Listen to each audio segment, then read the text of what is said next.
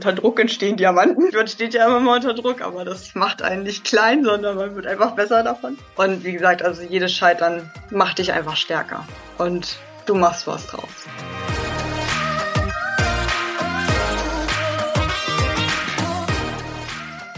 Herzlich willkommen zu dieser Folge deines Lieblingspodcasts Potenzialfrei. Stark mit Leserechtschreibschwäche und Rechenschwäche. Ich möchte dir Danke sagen. Danke, dass du so treu diesem Podcast zuhörst. Heute habe ich Marie zu Gast. Sie gibt einen ganz nahen Einblick, wie ihr Weg war mit einer Leserechtschreibschwäche. Wieder mal ein sehr beeindruckender Lebenslauf. Und apropos beeindruckend, auch du bist ein beeindruckender Mensch.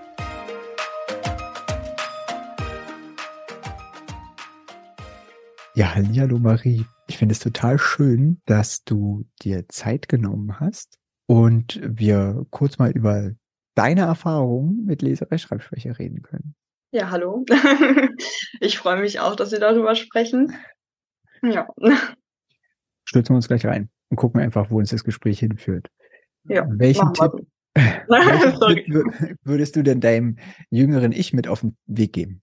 Hm, ich glaube, ich würde meinem jüngeren Ich sagen, dass ähm, auf jeden Fall Durchhalten ganz doll wichtig ist, gerade weil es auch schwierig werden kann und dass jedes Scheitern eigentlich was Gutes ist, weil man daraus einfach lernt und genau, also einfach weiß, was dann kommt, ne? weil man es immer einfach immer wieder neu macht. Das ist total spannend. Also ich finde, es weist ein bisschen auf ein paar Erfahrungen hin, die du da ja, so gemacht Fall. hast. Wie ja, ging's denn, wie ging's denn bei dir los in der Schule? Wie ist denn das aufgefallen? Hm, eigentlich ist es tatsächlich, also es ist schon in der Grundschulzeit äh, aufgefallen, aber leider auch da recht spät. Und es ging eigentlich schon auch ab der ersten Klasse los. Also, ähm, also man fängt ja mal an mit Mathe, Musik und halt auch mit Deutsch. und ähm, bei mir war es tatsächlich so, dass Deutsch so, so ein Problemfach wurde, auch schon von vornherein. Ähm, ich konnte allerdings immer sehr gut lesen und sehr gut laut vorlesen, aber schreiben ging gar nicht. Und diese ganzen Regeln habe ich auch von vornherein überhaupt nicht verstanden. Und es hat sich dann so durchgezogen. Also es ging dann wirklich ab der ersten Klasse los und wurde dann immer, immer schlimmer, aber immer noch so, dass ich trotzdem noch versetzt wurde. Also es war halt immer hart, an der Grenze nicht versetzt zu werden, aber ich wurde dann trotzdem noch versetzt. Und ähm, das war sehr, sehr deprimierend. Und irgendwann hatte man schon Angst davor, rangenommen zu werden. Also man war dann wirklich im Deutschunterricht, hatte da so ein kleines Büchlein und äh, hat immer gehofft, oh Gott, bitte, liebe Lehrerin, nimm mich nicht ran. Mein Nachbarn, aber nicht mich. Ich möchte nicht lesen, ich möchte nicht schreiben, ich will nicht an die Tafel, ich will einfach nur ich hier sein und ganz still. Hat das geklappt? Nee, natürlich nicht. Weil ähm, die gingen ja immer die Reihen so durch und äh, man muss dann auch lesen und dann kamen ja auch die Diktate mit dran, am Anfang noch die Dosendiktate und das war immer ganz, ganz furchtbar, weil ich wusste ja schon, das wird nichts die Lehrerin wusste, glaube ich, auch, das wird nichts, aber man konnte halt nichts machen. Man hat halt Sonderaufgaben bekommen. Und ähm, zu Hause war es dann auch so mit den Eltern und den Großeltern, dass es dann hieß, ja komm, wir machen jetzt Deutsch. Was dann auch immer schon so, nein, ich will nicht, lass mich in Ruhe. Und ähm, tatsächlich hatte ich dann auch in den Ferien Deutschunterricht, weil meine Tante, also Großtante, die Schwester meines Großvaters, die war Deutschlehrerin, die hat mit mir auch Deutsch in den Ferien gemacht, um halt mich voranzubringen, um mir zu helfen, weil eigentlich war ich ja gut in der Schule, nur nicht in Deutsch. Und ähm, am Ende war sie und ich, beide waren deprimiert. Es war einfach nicht schön. Also es hat überhaupt nicht funktioniert. Und ähm, irgendwann war es dann auch so, dass ich einen Schulwechsel machen musste, weil wir umgezogen sind. Und dann hat äh, die Klassenlehrerin damals, das war in der vierten Klasse, Anfang fünfte, ähm, zu meiner Mutter gesagt, dass sie den Verdacht hat, dass ich unter, also dass ich Legastheniker bin und äh, da einfach eine Schwäche habe und dass wir da vielleicht mal zu einem Profi gehen sollten, um zu gucken, ob das vielleicht so ist, weil sie nicht denkt, dass ich halt faul bin, weil vorher hieß es halt auch immer von den Lehrern, ah, du bist faul oder du bist vielleicht auch zu blöd, um das zu verstehen. Und ähm, manchmal wird es ja auch nicht so direkt angesprochen, dass man vielleicht zu blöd ist, aber es kommt halt so rüber. Und Kinder sind ja auch sehr sensibel hm. und fangen Schwingungen sehr schnell auf. Und es war in meinem Fall dann auch so, dass ich auch einfach dann gar total demotiviert war, weil die Lehrer einfach ähm, einem diesen Eindruck vermittelt haben. Und dann ähm, war es dann irgendwann auch so, dass meine Mutter äh, mit mir dann zu einem psychologischen Gutachten gegangen ist, um zu gucken, ob ich Legastheniker bin. Und tatsächlich kam das dann auch raus. Und äh, was ich damals dann aber sehr, sehr schön fand, war, dass mir der Psychologe, also der, Psycho der Gutachter gesagt hat, naja, vom, also wird ja mit einem Intelligenztest verbunden. Mhm. Von der Intelligenz her bin ich im oberen Durch Durchschnitt. Aber die Leseleistung und die, oder beziehungsweise die Schreibleistung ist einfach unterdurchschnittlich. und ähm, ja, dann ähm, war das schon so das erste, die erste Erleichterung, zu wissen, ah, es liegt zwar schon irgendwie an mir, aber es ist jetzt nichts, wofür ich was kann. Ne? Also es ist halt irgendwie, ich weiß, was da jetzt los ist, ich bin nicht doof. Mhm. Und ähm, dann ähm, gab es natürlich einen Nachteilsausgleich oder es wurde versucht, einen Nachteilsausgleich zu machen. Ähm, ich habe da auch viel mit meiner Mutter drüber gesprochen. Und äh, sie hatte aber, glaube ich, viel Rennereien, weil man doch immer wieder neu beantragen musste. Die Lehrer gucken nicht immer in die Akte rein, ob da jetzt irgendwas ist. Und dann muss man immer wieder hingehen und sagen, ja, hier ist aber ein Nachteilsausgleich, Sie können sie jetzt nicht so bewerten. Und das war schon teilweise sehr deprimierend, weil auch danach gab es viele Lehrer, die das nicht so ganz nachvollziehen konnten, vielleicht auch vom alten Schlag waren, wo so Legasthenie noch, also ich hatte den Eindruck, Legasthenie ist für viele auch noch so ein, ja, das ist eine Ausrede. Mhm. Und ähm, oder also jetzt irgendwas Neumodisches und das gar nicht so akzeptiert haben. Und die waren, also das war wirklich schwer und die haben einem echt das Leben schwer gemacht auch. Und ähm, damals hatte ich auch einen in der Klasse, dem ging es genauso wie mir. Und wir waren da echt bei manchen Lehrern so ein bisschen auf der Liste der Leute, die vielleicht das nicht so richtig können. Und das war, das hat schwer gemacht. Das war nicht schön. Das, das heißt also, dass ähm, nachdem das festgestellt wurde, Gab es immer noch Schwierigkeiten in der Schule oder hat sich so das die Waage gehalten? Das habe ich nicht ganz so rausgehört. Na, nee, es gab schon mehr noch Schwierigkeiten. Also es wurde nicht so akzeptiert, wie ich äh, das gehofft habe, weil damals, also ich habe den Eindruck, es gab da vielleicht noch nicht so die Akzeptanz dafür. Und ähm, das betrifft ja, also es betrifft vielleicht auch nicht alle Schulen, aber in der Schule, in der ich war, war es leider so. Mhm. Und äh, wir hatten auch eine Englischlehrerin, weil also es betrifft ja nicht nur Deutsch, es betrifft natürlich auch Englisch, mhm. ähm, heute auch noch. Und ähm, tatsächlich war es dann auch so, dass sie äh, die Englisch- oder Klassenarbeit ausgeteilt hat. Und wir hatten, ähm, also mein damaliger Mitschüler und ich, wir hatten beide nur einen einzigen Punkt. Und ähm, das war halt erstmal sehr, sehr traurig. Und will man auch, also man ist halt trotzdem irgendwie traurig, ne, weil man hat ja vorher gelernt. Mhm. Und sie hat das dann auch vor der ganzen Klasse breitgetreten damals. Und das war so auch so, so, so ein Moment, der halt nicht in Ordnung war und auch jetzt, heutzutage. Also ich denke da viel dran, weil mich das sehr geprägt hat. Mhm. Ähm, das war pädagogisch absolut falsch und ähm, war nicht schön. Und meinem Klassenkameraden ging es auch so und der denkt da heute auch noch viel dran. Ich habe tatsächlich auch noch einen guten Kontakt zu ihm. Und ähm, ja, das war sehr, sehr schwierig. Dadurch hat sich auch so eine Prüfungsangst dann irgendwann entwickelt. Und ähm, das ist dann mir auch bei anderen Lehrern später noch aufgefallen. Nicht so krass wie in der Situation, aber es war nicht schön. Und ähm, da konnte man irgendwie auch nicht so viel machen. Und das war ein bisschen doof. Mhm. Jetzt bist du ja trotzdem weiter durch die Schule gegangen. Wie ja. hast du denn das hinbekommen? Hm, tatsächlich bin ich erstmal auf die Hauptschule gekommen weil meine Deutschleistung einfach super schlecht war und weil man irgendwann durch Deutsch, also Deutsch verbindet ja auch Mathematik und viele andere Fächer und äh, Sachaufgaben, die sehr verschachtelt waren, habe auch ich nicht gut lesen können, obwohl ich eigentlich gut im Lesen bin. Oder beziehungsweise habe ich das Verständnis nicht dafür gehabt. Und dadurch waren die Leistungen dann auch nicht so gut und dann gab es halt nur die Hauptschule für mich, was aber jetzt im Nachhinein gar nicht so falsch war, weil ähm, an der Hauptschule, an der ich gelandet bin, unter anderem dann auch auf derselben wie mein Mitschüler, der das mit mir in der Grundschule dieses Erlebnis hatte, ähm, da war das total super, weil die Lehrer dort einfach viel, viel netter waren und viel mehr auf einen eingegangen sind. Und ähm, wir da auch die Zeit bekommen haben, um ähm, damit umzugehen und damit zu arbeiten und trotzdem unsere Leistung zu erbringen. Und ja, im Prinzip war das auch so nicht verkehrt, weil ich mir denke, das war jetzt so das erste große Scheitern, diese, dieser Übergang in die nächste Stufe der Schulerfahrung.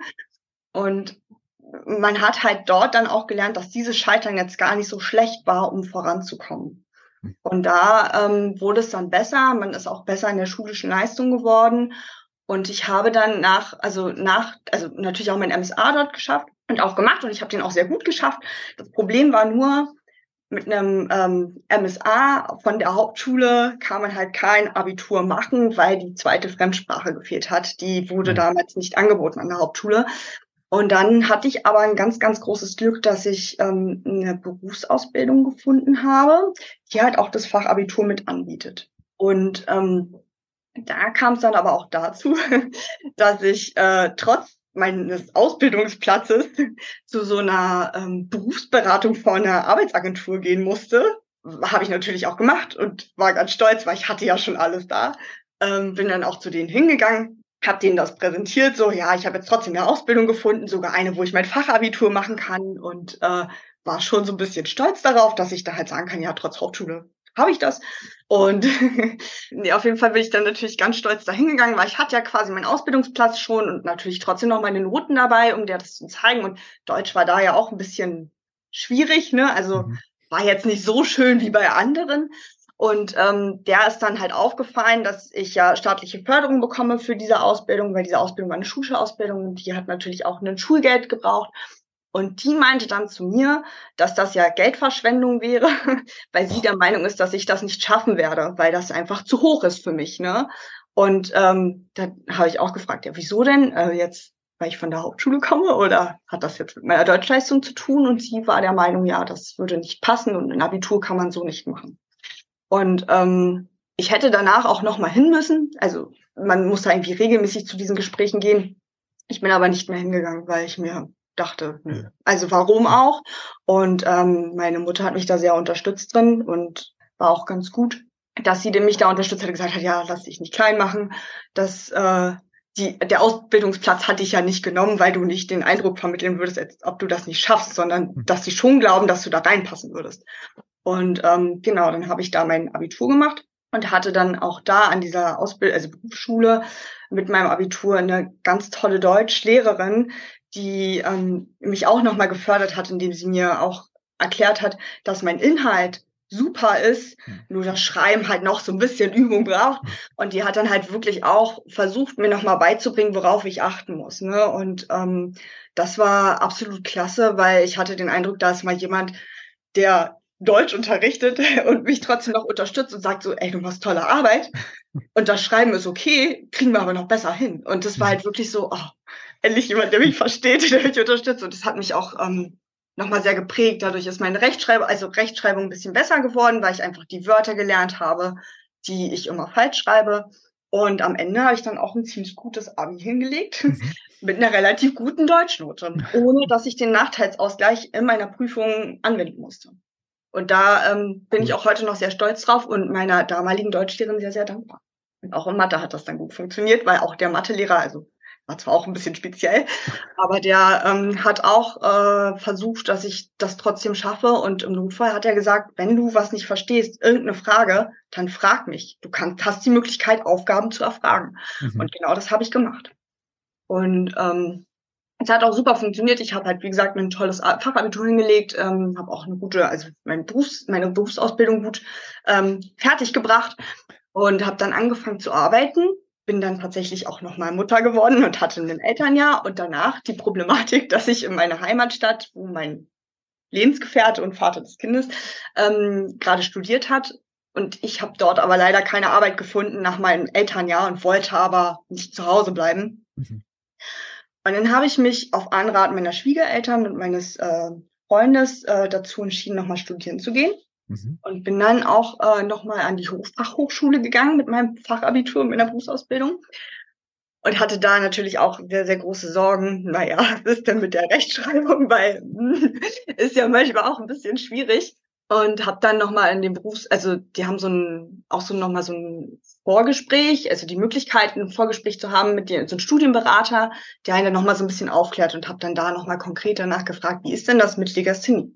Und die hat mir dann damals erklärt, dass das an der Fachhochschule oder auch an der Hochschule im Allgemeinen tatsächlich als eine Behinderung gilt und man da auch ein ähm, Nachteilsausgleich erlangen kann, nur halt nochmal ein neues Gutachten anfordern muss. Das habe ich natürlich auch getan und habe das dann auch eingereicht und es wird dann auch für Fächer wie BWL oder auch Englisch mit angewandt, dass man da halt auch ein bisschen gefördert wird und das auch gut hinbekommt. Und es hat auch super funktioniert und im Endeffekt muss ich jetzt sagen, eigentlich hat es auch gar keinen interessiert. Also es war halt wirklich so, in der Grundschule nageln die einen auf diese Rechtschreibung fest und darauf, dass man super lesen kann.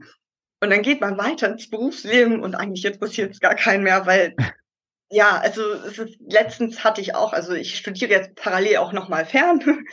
weil mir Schule scheinbar Spaß macht. Ich weiß es auch nicht. Irgendwie mache ich es einfach.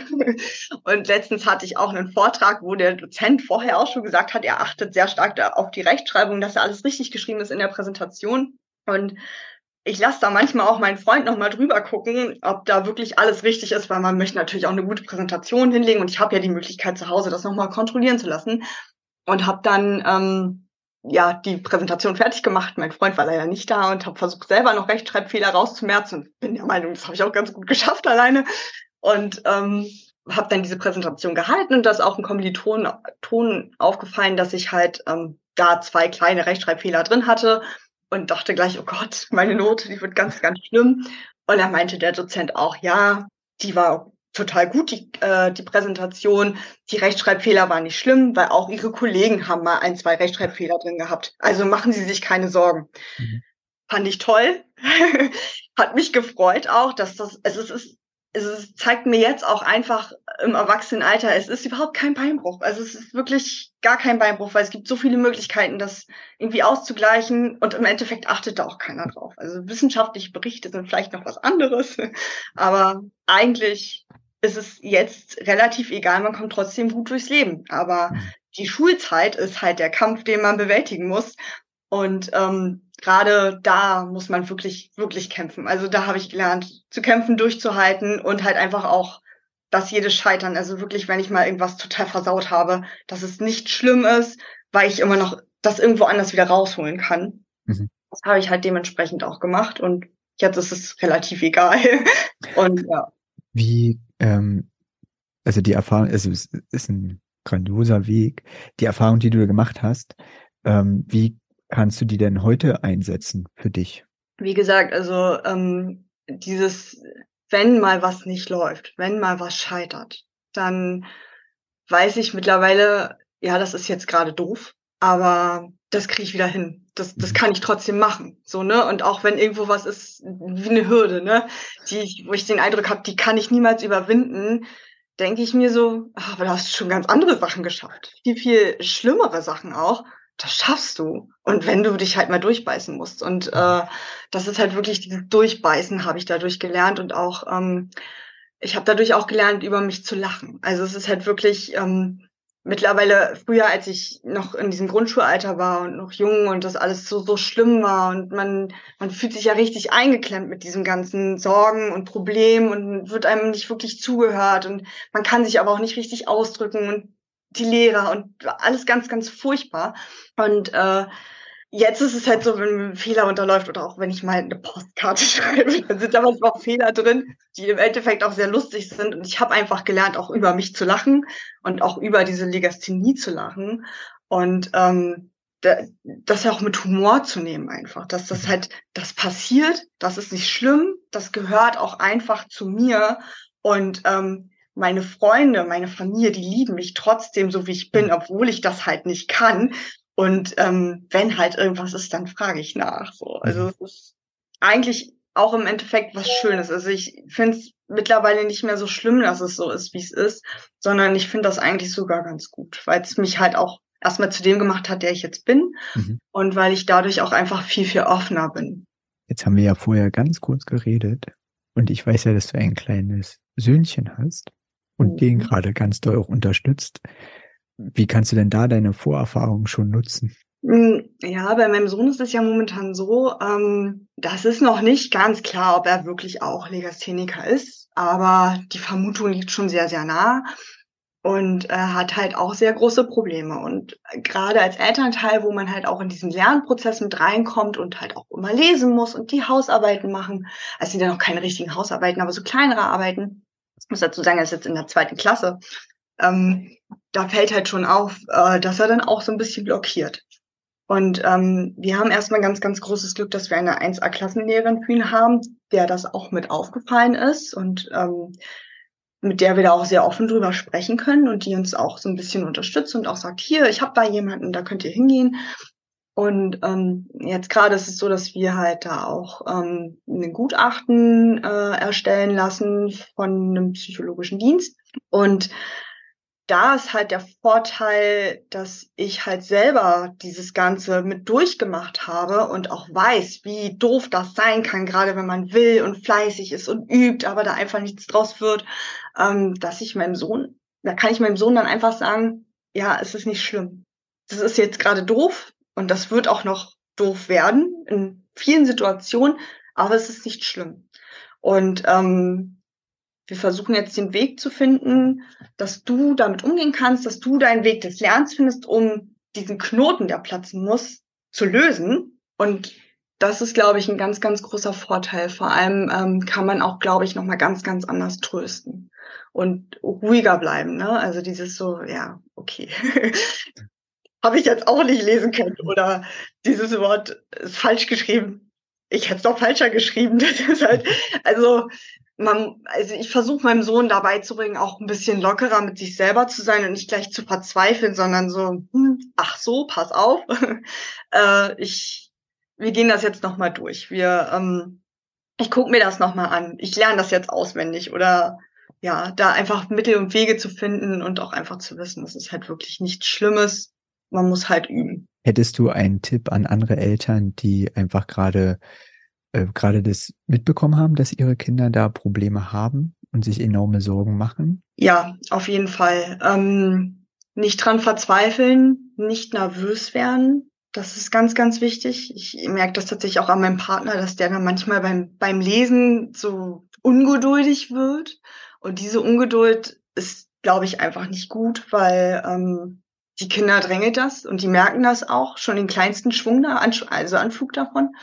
Und ähm, ich glaube, es ist ganz, ganz wichtig, wirklich einfach diese Ruhe zu bewahren, das Kind zu unterstützen und auch zu sagen, ich weiß, dass du nicht doof bist. Ich weiß, dass du das auf jeden Fall kannst. Und wir üben das. Und irgendwann kannst du das auch. Es dauert vielleicht einfach ein bisschen länger. Und ähm, auf jeden Fall immer auffangen, auch gerade jetzt mit den Diktaten, wenn da irgendwie mal sehr, sehr viele Fehler drin sind, wenn da sehr viel Ruhe zu stehen ist, nicht gleich gucken, oh Gott, oh Gott, was ist das denn, sondern versuchen, was Positives daraus zu ziehen und einfach zu sagen, ach, das Wort haben wir letztens geübt, das war letzte Mal falsch, aber hier hast du es ja richtig geschrieben. Ne? Also einfach die kleinen Erfolge finden und dem Kind auch mitteilen, weil einfach diese wirklich kleinen Erfolge motivieren unglaublich und verbessern halt auch dieses eigene Gefühl. Und das ist sehr, sehr wichtig. Und das kann ich jedem nur empfehlen, da einfach auch mit dieser Ruhe ranzugehen und so zu unterstützen. Auf alle Fälle. Ähm, nee, einfach dieses auch, äh, also das, was du sagst, eigentlich diese kleinen Erfolge sichtbar machen und eben auch ins Verhältnis. Ne? Also nicht nur die einzelne Arbeit sich angucken, sondern auch gucken, Mensch, die Arbeit davor waren es noch so viele Fehler und jetzt hast du schon so und so viel richtig. Ja, genau. Also das ist, ich glaube, das motiviert unglaublich, weil ähm, das braucht man. Man weiß ja immer nicht, wie ist es denn jetzt direkt in der Schule auch mit den Lehrern. Ähm, Sage ich einfach aus meiner eigenen Erfahrung dass man da auch einfach zeigt, also dem Kind zeigt so, ja, egal was alle anderen sagen, ich stehe zu dir, ich weiß, du kannst das und einfach unterstützen. Ne? Und dann gerade wenn man die Möglichkeit hat, ähm, sich auch Hilfe von externen zu suchen, weil manchmal ist es ja auch so, dass Kinder bei den Eltern ein bisschen trotzen und nicht so wirklich wollen. Kenne ich selber, wollte ich auch nicht, will mein Kind auch nicht immer. Ist auch völlig in Ordnung. Ich verstehe das absolut. Aber wenn man dann vielleicht die Möglichkeit hat, jemanden zu finden außerhalb, ne, jetzt zum Beispiel, die einem da helfen, ne, auch nochmal professionell und als außenstehende Person, dann äh, würde ich die Hilfe auf jeden Fall annehmen und das machen, weil mhm. ähm, den Kindern tut's nur gut. Einfach alles versuchen. Und irgendwann wird's klappen. Und wie gesagt, es ist nichts Schlimmes und manchmal auch ganz gut, weil man lernt dadurch einfach, dass einem nicht alles zufliegen kann, sondern dass es immer Hürden im Leben geht lernst halt so ein bisschen früher, aber umso besser lernt man auch damit umzugehen. Mhm. Vielen, vielen Dank dafür. Ja, sehr gerne. Hast du einen Power-Song, den du empfehlen würdest?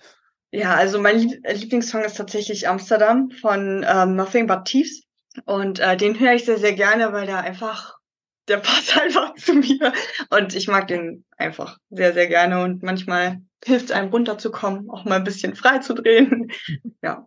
Dann es hat ja schon, ähm, die Frage, die ich dir jetzt stelle, es hat schon ist durchgeklungen bei den Sachen, die du erzählt hast, aber ich frage jetzt trotzdem nochmal, welches Lebensmotto begleitet dich denn? Ja, mein Lebensmotto ist eigentlich, unter Druck entstehen Diamanten. also wirklich, man steht ja immer mal unter Druck, aber das macht einen nicht klein, sondern man wird einfach besser davon. Und wie gesagt, also jedes Scheitern macht dich einfach stärker. Und du machst was draus. Vielen, vielen Dank. Vielen Dank für deine Zeit. Sehr gerne. Mich sehr gefreut. Danke. Danke, dass du dieser Folge deine Zeit geschenkt hast. Hat dir diese Folge besonders gefallen? Dann lass doch einfach eine 5-Sterne-Bewertung da. Sind bei dir Fragen entstanden? Hast du Anregungen oder Kritik? Willst du selber einfach mal mit mir reden? Dann melde dich jederzeit unter podcast.mio-lindner.com bei mir. Ich freue mich darauf, von dir zu hören. Es ist super schön, dass sich unsere Wege gekreuzt haben. Ich freue mich auf das nächste Mal. Alles Liebe. Es ist fantastisch, dass es dich gibt.